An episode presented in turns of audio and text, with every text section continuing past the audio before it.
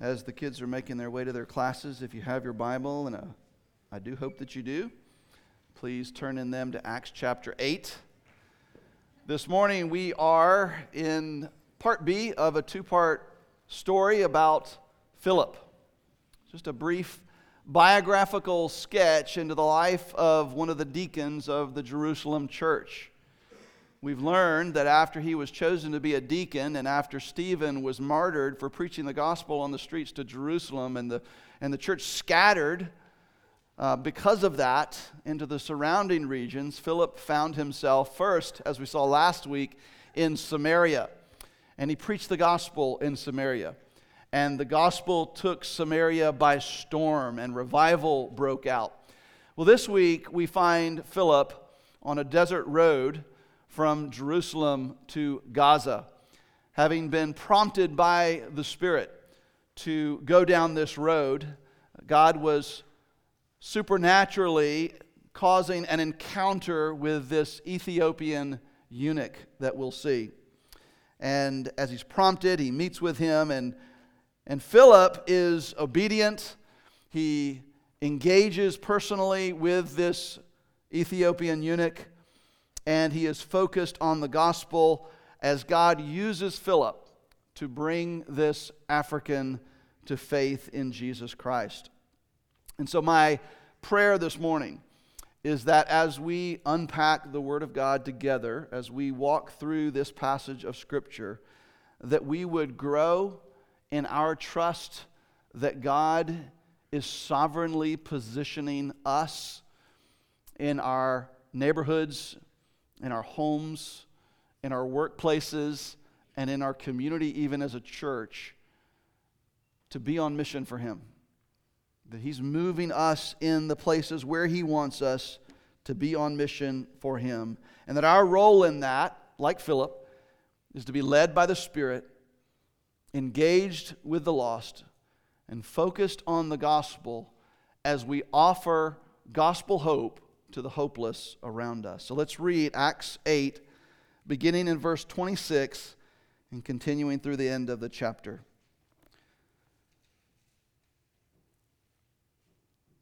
Now, an angel of the Lord said to Philip, Rise and go toward the south to the road that goes down from Jerusalem to Gaza. This is a desert place.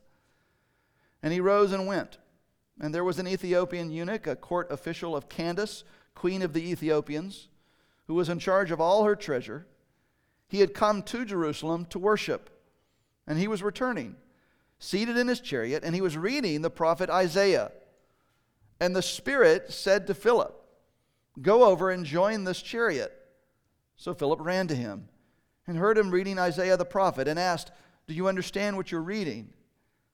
And he said, How can I unless someone guides me?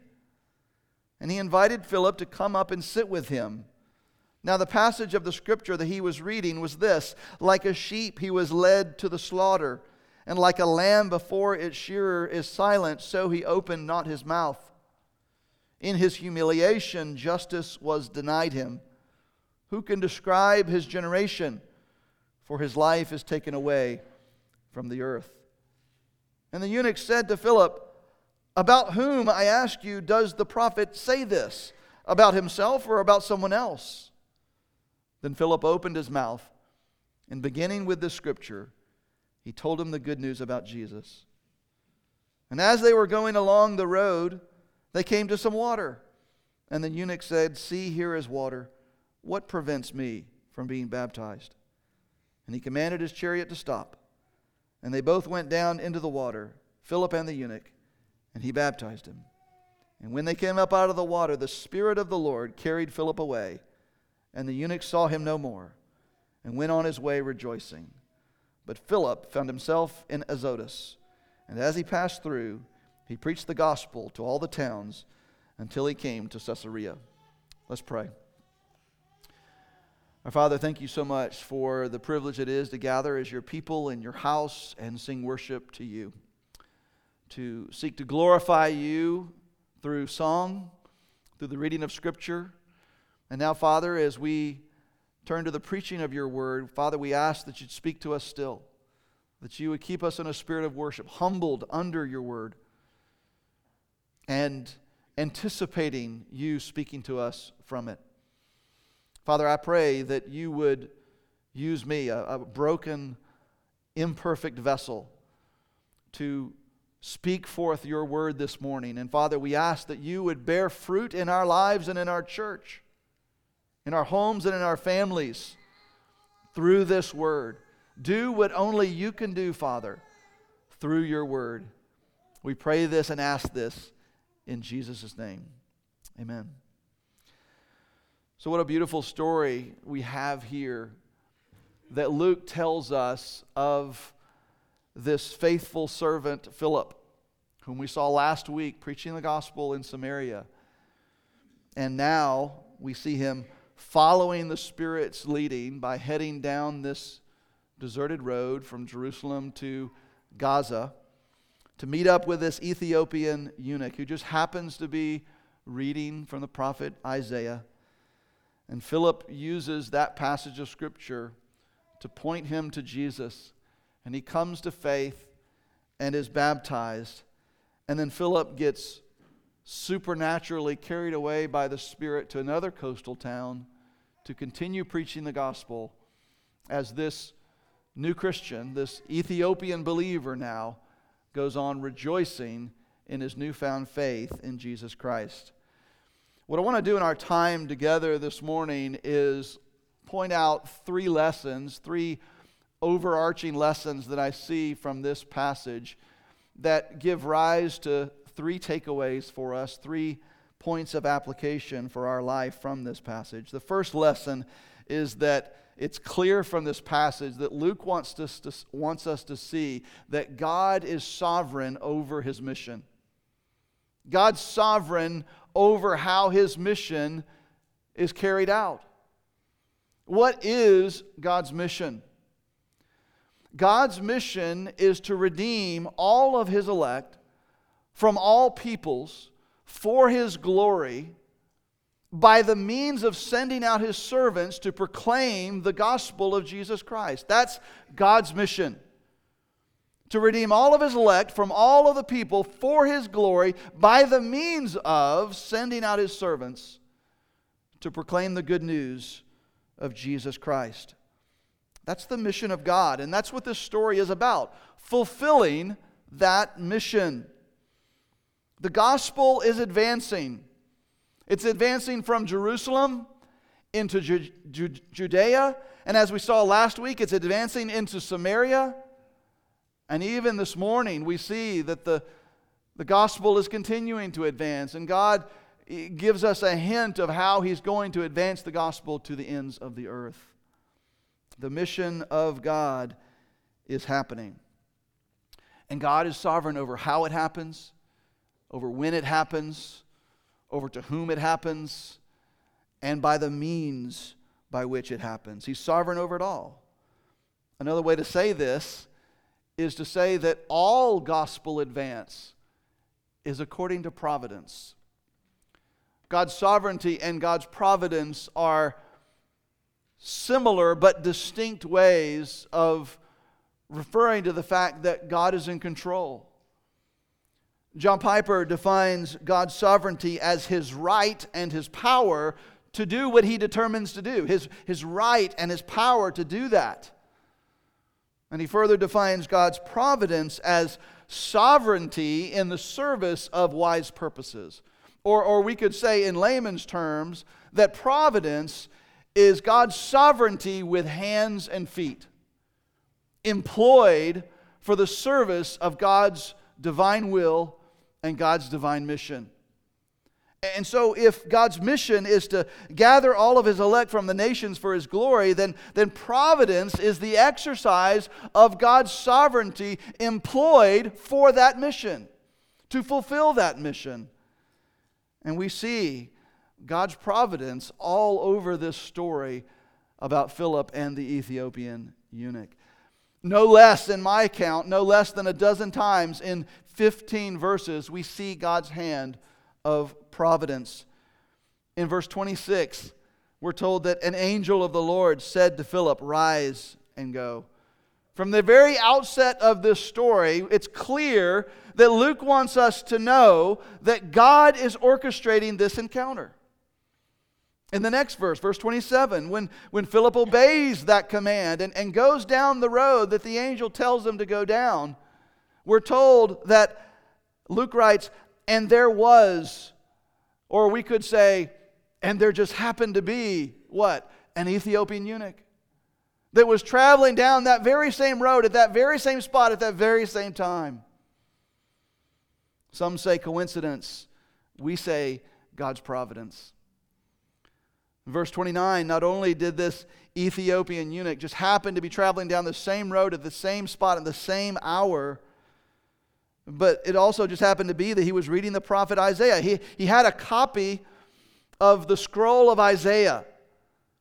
And he just happened to be reading it at this time in which Philip walks by. In verse, that was verse 28. Verse 29, we see God's providence now speaking to Philip in the Spirit of God. Says to Philip, Go over and join this chariot. And so, whether it is God speaking to Philip through an angel of the Lord or through the, the Holy Spirit of God, God is providentially putting his pieces like a, like a chessboard. He's putting his pieces in, in, in the right place, right where he wants them, in order to accomplish his mission. In verse 30, Philip providentially overhears the Ethiopian reading from the prophet Isaiah. In verse 31, the Ethiopian providentially invites the stranger up into his chariot to ride with him and sit with him and read the scriptures with him. In verses 32 and 33, the passage that Isaiah is reading is providentially the passage about the suffering servant, whom we know to be Jesus. In verse 34, the Ethiopian providentially asks the very perfect evangelistic setup question Who is this suffering servant that the prophet is talking about? And then in the next verse, verse 35, Philip is given the opportunity providentially to tell him that it points to Jesus. And then in verse 36, what do they come upon? What, what, what do they just happen to come upon? On a desert road, a pool of water. A pool of water, and this new believer gets baptized. And then Philip is immediately and providentially, by the Spirit of God, taken away to another coastal city to continue his gospel proclamation. The thumbprint of God's providence in this story is unmistakable. But not only do we see the hand of providence in the details of the story, but we also see God's providence when we back up to 30,000 feet and, and consider the meta narrative that's happening in the book of Acts. What have we learned? Jesus has passed the baton of mission to the disciples. He said in Acts chapter 1, verse 8, You will receive power when the Holy Spirit comes on you, and you will be my witnesses in Jerusalem and Judea and Samaria and to the ends of the earth. So, what happened next? Well, just as Jesus said, the Spirit came at Pentecost. He came upon them and empowered them. And then in chapters 3, 4, and 5, those very same people, now empowered with the Spirit of God, become witnesses of Jesus on the streets of Jerusalem. They proclaim the gospel in Solomon's portico. They, they proclaim the gospel in the synagogues. They proclaim the gospel on the streets of Jerusalem. And they are jailed for it and they are beaten for it. And ultimately, in chapter 6 and 7, we learn that they are killed for it. In chapter 6 and 7, we, we see the servant Stephen. God uses Stephen to not only preach the gospel, but suffer persecution and ultimately martyrdom. And, and his martyrdom is God's providential means of getting the gospel out of Jerusalem and into Judea and beyond. And so now we find ourselves in chapter 8, where we saw last week not only has the gospel penetrated Judea, but now it's penetrating into the surrounding region of Samaria.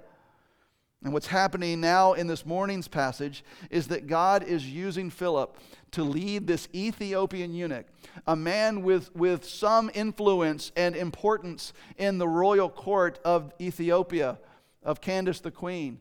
Someone on the order of and, and, akin to a, a CFO or a treasurer in that royal court. God uses Philip to lead this African to faith in Jesus Christ. Why? Because he intends to get the gospel to Africa through this African. Irenaeus, bishop of the second century, would later write that this, this guy, this, this Ethiopian eunuch, becomes a missionary to Ethiopians. In Philip's day, Ethiopia was the land just south of Egypt. It was larger than the national boundary of Ethiopia today. It was all that land south of Egypt.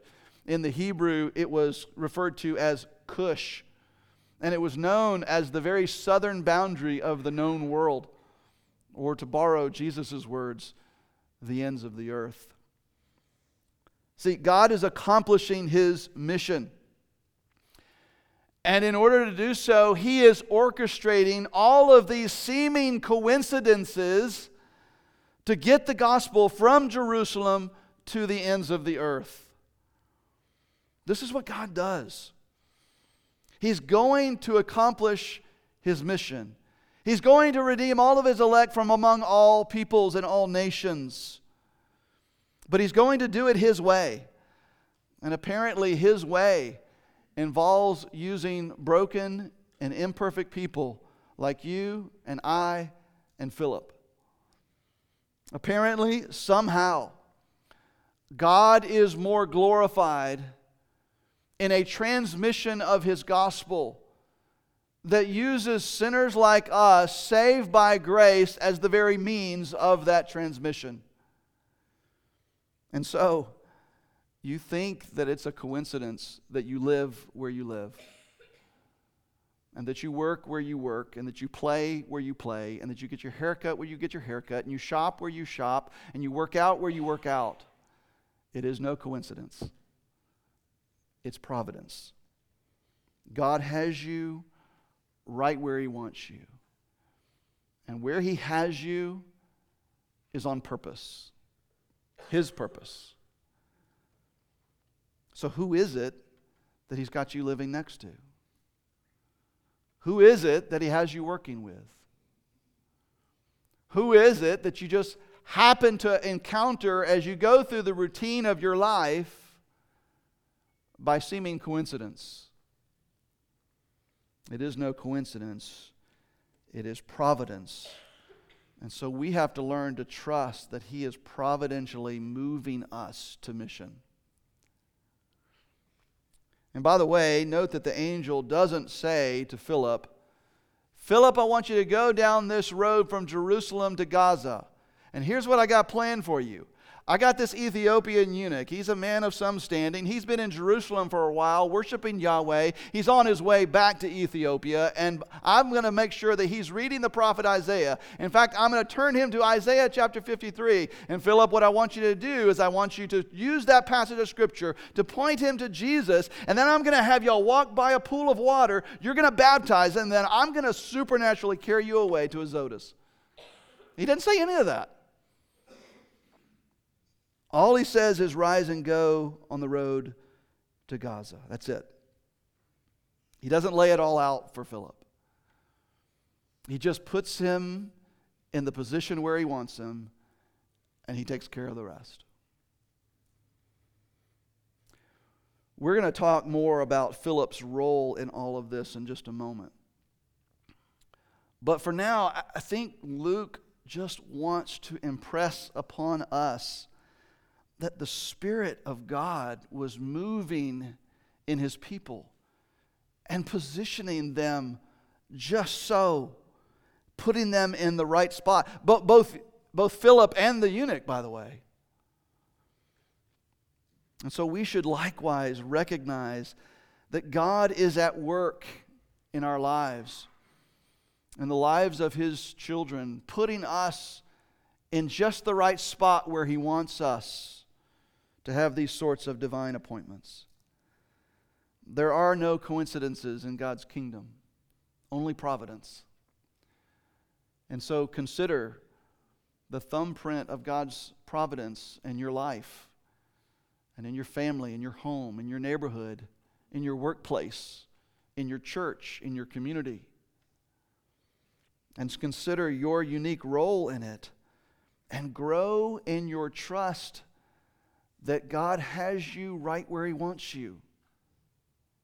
Some of you need to hear that. God has you right where He wants you for His purpose. He's accomplishing His mission, and He graciously uses us as His means to accomplish it. So that's our first le- lesson. God is sovereign over His mission, and so we need, need to learn to trust that God is providentially moving us towards mission. For the second lesson in this passage, we turn now to, to look at Philip. What do we see in Philip, and what, what role does he play in this story? There, there's a plethora of activity on the part of Philip in this story. He, he rose and went. He ran and heard and asked. He said, He opened his mouth. He told the good news of Jesus. He baptized. He was carried away by the Spirit, and he preached the gospel. Philip is the energizer buddy, bunny of activity here in this passage. But I think we can boil all of his activity down to three primary categories. And I think that Luke holds Philip up in this passage as an example for us to follow. I believe that his activity that we see here and his role in God's mission of bringing this Ethiopian eunuch to faith in Christ is to be prescriptive for us today. So, the second lesson is that Philip is led by the Spirit, engaged with the lost, and focused on the gospel. Let's look at each of those and see it from the scripture. First, Philip is led by the Spirit. It's one thing for the angel of the Lord to say in verse 26 Rise and go to the south, to the road that goes down from Jerusalem to Gaza. It's one thing for an angel of the Lord to say that to him, it's another thing for Philip to rise and go. It's one thing for the Spirit to say to Philip in verse 29 Go over and join this chariot. It's quite another thing for Philip to run to the chariot and inquire what he's asking and then climb up into that chariot with a stranger and read the scriptures with him and pour out the gospel to him and baptize him. It's one thing for the Spirit to lead Philip, it's quite another thing for Philip to be led by the Spirit. You might say, well, that sounds like the same thing. Well, it's not. Not quite. In verse 26, an angel of the Lord speaks to Philip and tells Philip what to do and where to go. In verse 29, the Spirit of the Lord speaks to Philip and tells Philip what to do and where to go. The Lord is using first an angel and then the Spirit of God Himself to prompt Philip to go somewhere and do something. And in both cases, what does Philip do? He obeys. And so to be led by the Spirit is to be sensitive to His leading and obedient to His instruction. God uses His Spirit, and apparently in this case, an angel as well, to prompt His people to do things and go places and say things. Have you ever been prompted to pray for someone? Have you ever felt like you were led to say something to another believer, to encourage them from the Word or correct them from the Word? Have you ever been in a situation where it seemed like the Lord was prompting you to share the gospel with a lost person? God does this. Listen, I am not a strict cessationist, and by that I mean that I don't see any biblical rationale for the cessation of the sign gifts of the Spirit, namely the speaking of tongues and prophecy and healing and, and that sort. But as one who is a very and perhaps extremely cautious continuationist, I sometimes find myself struggling with skepticism when I hear people talk about the Spirit leading them to do something or go somewhere or do something. But, church, the Spirit is at work today. He's at work today. And His prompting of His people including and especially his prompting of his people to engage in gospel mission and, and share the gospel with lost people, surely that isn't something that only happens for charismatics and Pentecostals. I sure hope not. Let us not be so committed to cessationism, cessationism or so cautious in our continuationism or so skeptical of anything related to the Spirit's work in our lives that we end up quenching the Spirit's prompting for us to share the gospel with a lost person. In fact, what if we were to do this? What if each of us who calls ourselves a follower of Christ this morning, that each of us in this room and downstairs were to pray today that God would at some point this week prompt us, that the Spirit would prompt us to share the gospel with a lost person. That, that, he would providentially, as with Philip, that he would lead us into an encounter with someone who needs Christ, needs the hope of the gospel, and that the Spirit would prompt us to share the gospel with them. Do we not think, church, that God would answer that prayer? Absolutely, he would. The question is would we be led by the Spirit and be obedient to that prompting? We've been reminded multiple times, all the way from the opening verses of chapter 6, that Philip is a man full of the Spirit. And perhaps that's the key here to be full of the Spirit. How, how can we hope to be led by the Spirit if we're not full of the Spirit? And so let us be active in, in saturating our lives with the Word of God, reading the Scriptures, growing in our prayer lives, seeking genuine and authentic biblical community with the saints, so that we're filled with the Spirit and ready to hear from Him when He prompts. Now, that being said, surely we don't need to wait for a prompting from the Holy Spirit to share the gospel with a lost person. Why? Because we have what Philip didn't have, which is the New Testament scriptures that provide all kinds of commands that that is what we are supposed to do. We are to be fishers of men. We are to make disciples of all nations. And so it's not as though we need that prompting. We've been given the scriptures as a command to share the gospel with lost people. But when the Spirit prompts us, particularly to share the gospel. May we be found faithful and obedient like Philip. Second, Philip was also engaged with the lost. He was intimately and directly engaged with this Ethiopian. The Spirit just said, Start down this road and join up with this chariot. The Spirit didn't say, I want you to listen to what he's reading. Use that passage to point to the gospel and share the gospel with him.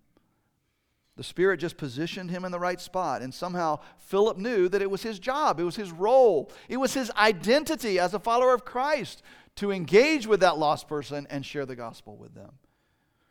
And that's what he did. He listened to him, he heard what he was reading. He asked him questions Do you understand what you're reading about? Which is a brilliant question, by the way. Do you understand what you're reading?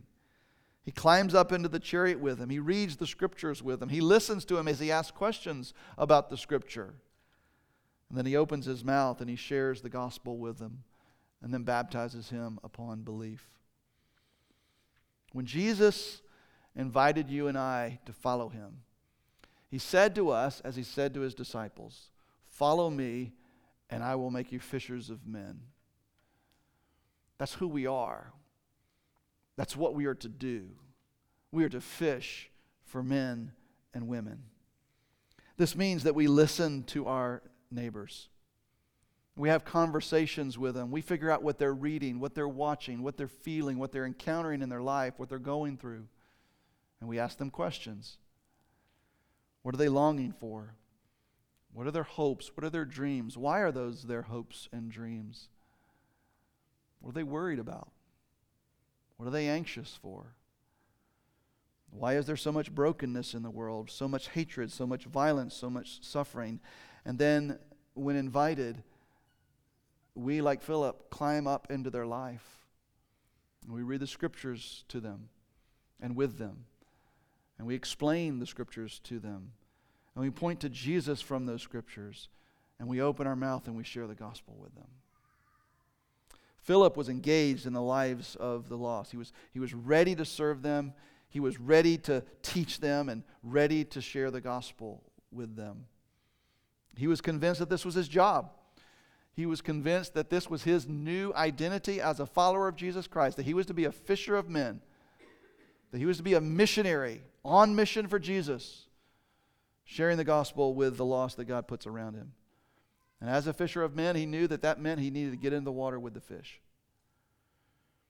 Friend, this morning, if you are doing that, if you are engaging with the lost and seeking to be salt and light to them and holding out the hope of the gospel to them, then praise God for your faithful witness for Jesus.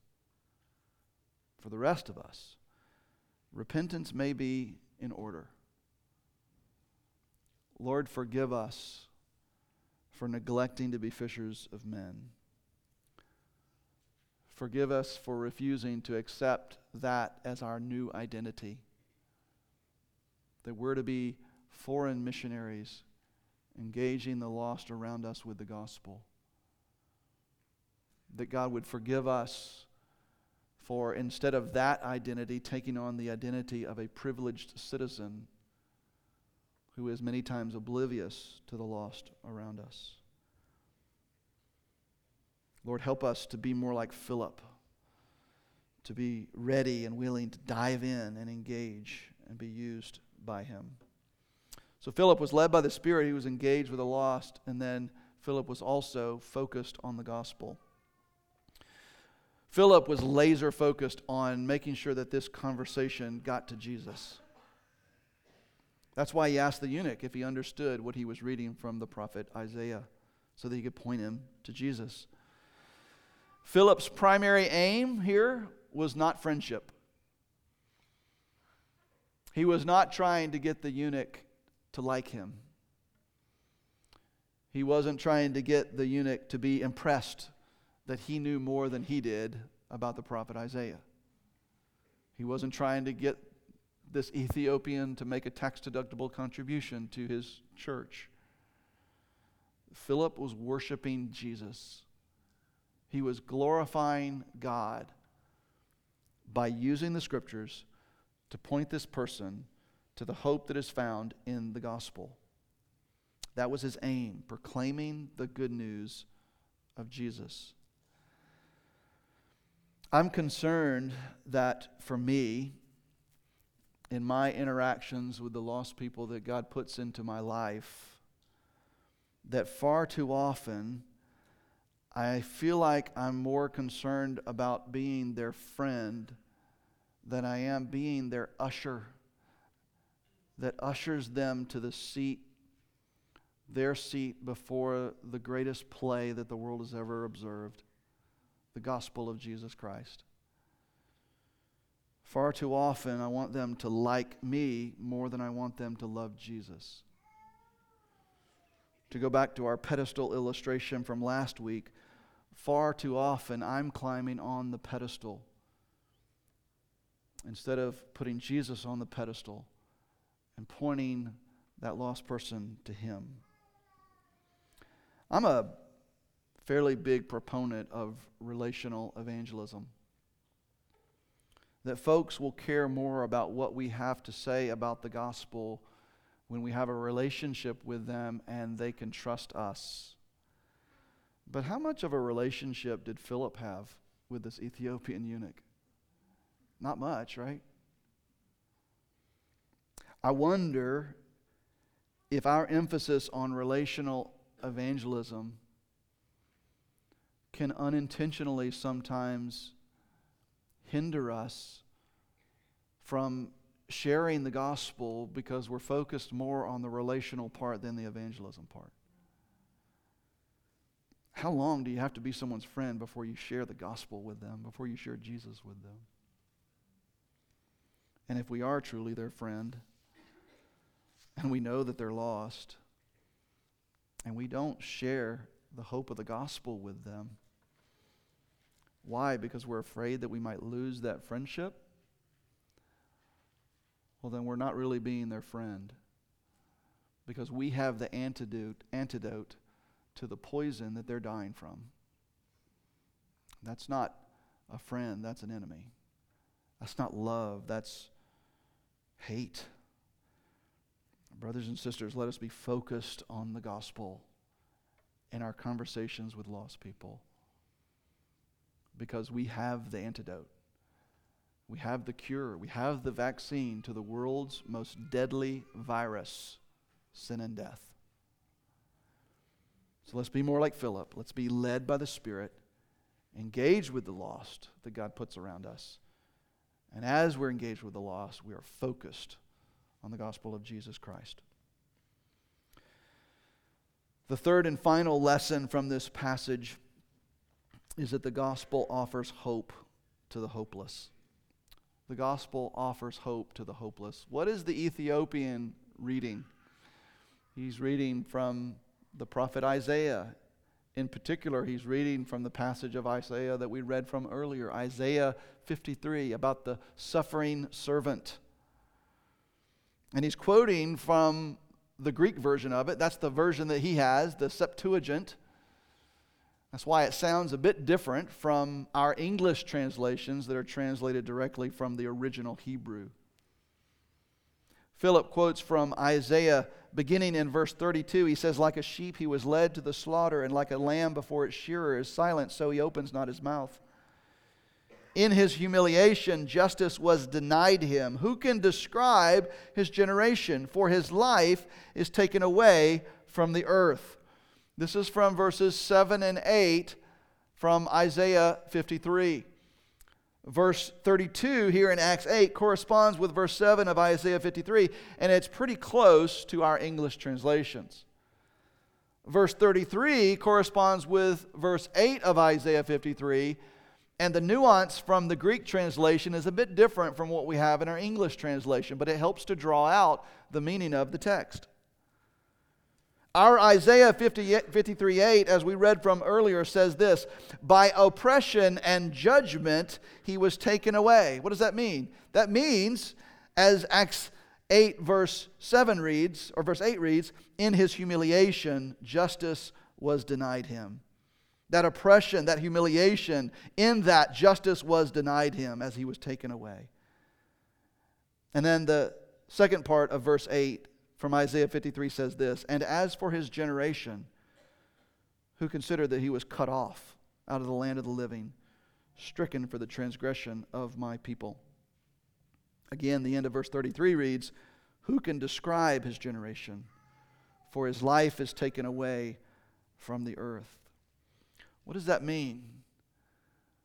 Isaiah is talking about how this suffering servant will die, will be taken away from this earth, having no descendants. He'll be cut off out of the land of the living with no descendants. Who can describe his generation, he says? That is, who can describe his family? Who can describe his descendants, the generation that would come from him? For his life is taken away from the earth. In other words, he won't have any. He won't have any progeny. He won't have any descendants because his life is taken away. Again, Isaiah 53, verse 8 As for his generation, as for his family, as for his generation that follows him, he was cut off out of the land of the living. In other words, he won't have any family, he won't have any descendants. You see, as a eunuch, whether he was one by choice or one by vocation, he too would have no descendants. And so this helps to understand why he is so curious as to who this is speaking about. Because he identifies with this person in Isaiah 53. He has no hope of descendants, and apparently, this suffering servant in Isaiah 53 doesn't either. And so he wondered who he was. Is this the prophet himself, or, or is he speaking about someone else? And of course, Philip's answer comes in the very next verse, in verse 35, beginning with this scripture. He told him the good news about Jesus. Peter explained that this suffering servant was Jesus. And from the context, we learn that Philip talked a lot more about Jesus and a lot more about the gospel because, because it says, beginning with this passage, he told him the good news about Jesus. And so the eunuch came to learn that this Jesus, through his sacrificial and atoning death and subsequent resurrection from the dead, he now has descendants and family beyond number. And though the eunuch had no hope of having physical children, now as a believer in Christ, he knows that he can have spiritual descendants beyond counting all throughout Ethiopia. And again, according to the second century bishop Irenaeus, that's exactly what happens as this eunuch brings the gospel back to Africa. The gospel brings hope to the hopeless. After coming to faith in Christ, the Ethiopian sees water and he says to Philip, What keeps me from being baptized? What keeps me from being baptized? Good question. You see, in that day, prior to Jesus, Old Testament baptism was an external symbol of a Gentile's repentance and conversion to the religion of Israel. And that Old Testament baptism was the way in which a non Jew converted to Judaism and became a full on proselyte to Judaism.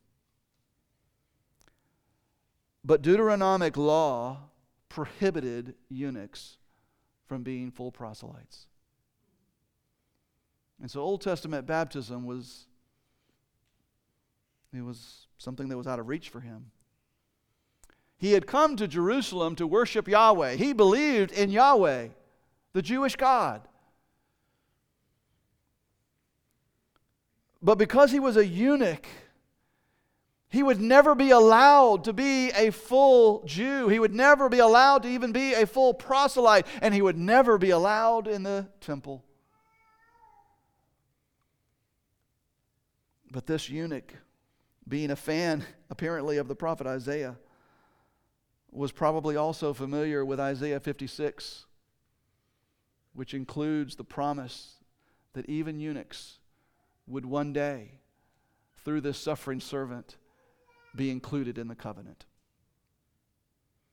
And apparently, Philip shares with him about believers' baptism. And this Ethiopian who, who had no hope of inclusion in Judaism could now, through faith in Christ, be fully included in God's family. And so he begs for the symbol of that promise in baptism and Philip baptizes him. Now, it's certainly not prescriptive for us to baptize our neighbors and our coworkers the moment they come to faith in Christ. I don't think that's prescriptive for us. The apostles go on to, to develop a doctrine of the ordinances of the church and how they are to be exercised in the church. And part of that is that when we are baptized, we are baptized into the church, into the body of Christ, and that is best symbolized by someone being baptized in and by the church. So, what we have here is an anomaly, something that's non normative. Because there was no church on that desert road. And there certainly was no church where this Ethiopian eunuch was headed. This was something that was akin to more of a pioneer missions setting where there is no church. And in that kind of setting, this kind of immediate baptism is certainly an option. So I don't think that's, that part of the story is prescriptive for the New Testament church. But what is prescriptive for us is sharing the gospel in such a way that the hopeless find hope in Christ. What is prescriptive for us from this is that we would both find and offer hope in the gospel. A man who had no hope of descendants finds hope in a gospel that makes him a brand new person where he has the hope of spiritual descendants. A man who is hopelessly excluded from full participation in the religion of Yahweh now finds himself included in the worship of Yahweh and included in the company of the redeemed who worship him as well through his newfound faith in Jesus Christ. The gospel offers hope to the hopeless. And, church, it offers hope to some of the hopelessness that some, even in this room, are walking through right now. The man who has no hope of reconciliation to God. Why? Because he has sinned so much and for so long, can find hope in an empty tomb and a risen Christ. He has the hope of forgiveness and mercy and grace through the gospel. The woman who has been used, abused, and rejected finds hope in a Savior who's experienced the same. The Christian who has tried to live a holy life and has failed again and again and again and again finds hope in the gospel that frees him from the performance trap of trying to perform for Christ and leads him to rest in the finished work of Christ on his behalf. The gospel offers hope to the hopeless. Ultimately, that is the message that Philip offers to this Ethiopian eunuch, and that is the message that, gospel, that God offers to us through this passage this morning the hopeless. The hopeless. Those needing forgiveness, those longing for and thirsting for refreshment, those laboring in self effort, those stuck in spiritual apathy, the hopeless. We, the hopeless. We look to Christ and we cling to the cross and we find hope in the gospel of Jesus. Let's pray.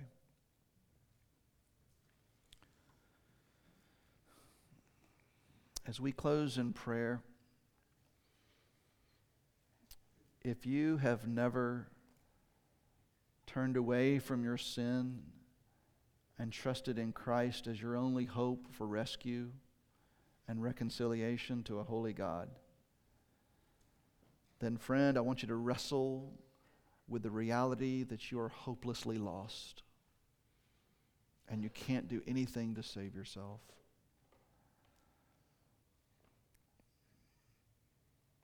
And as you taste the bitterness of that hopelessness, recognize that the good news is that there is hope for sinners in the gospel of Jesus Christ. I pray and I beg that God would save you by leading you to faith in His Son, Jesus. Lord, we thank you so much for this hope. We have no hope apart from an empty tomb. We have no hope apart from your Son's life, death, and resurrection. But oh, what a confident hope that is. What a confident assurance we have that those whom you have walked across the line of faith to turn from their sins and trust in your Son Jesus as their only hope for rescue, we have the hope that is the confident assurance of eternal forgiveness, of saving grace, redeeming love, and eternal mercy. Father, help us to hold out the hope of that gospel to a lost world around us that is indeed dying and going to hell without it. We thank you for the privilege and the honor that it is to be called upon to be fishers of men. Help us, Father, to be led by your Spirit, engaged with the lost as we hold out the hope of the gospel. And may we do this, Father, not to put another notch in our spiritual belt, but to point to the beauty of who you are and glorify you. Be glorified in our obedience to your mission, we pray in Jesus' name. Amen.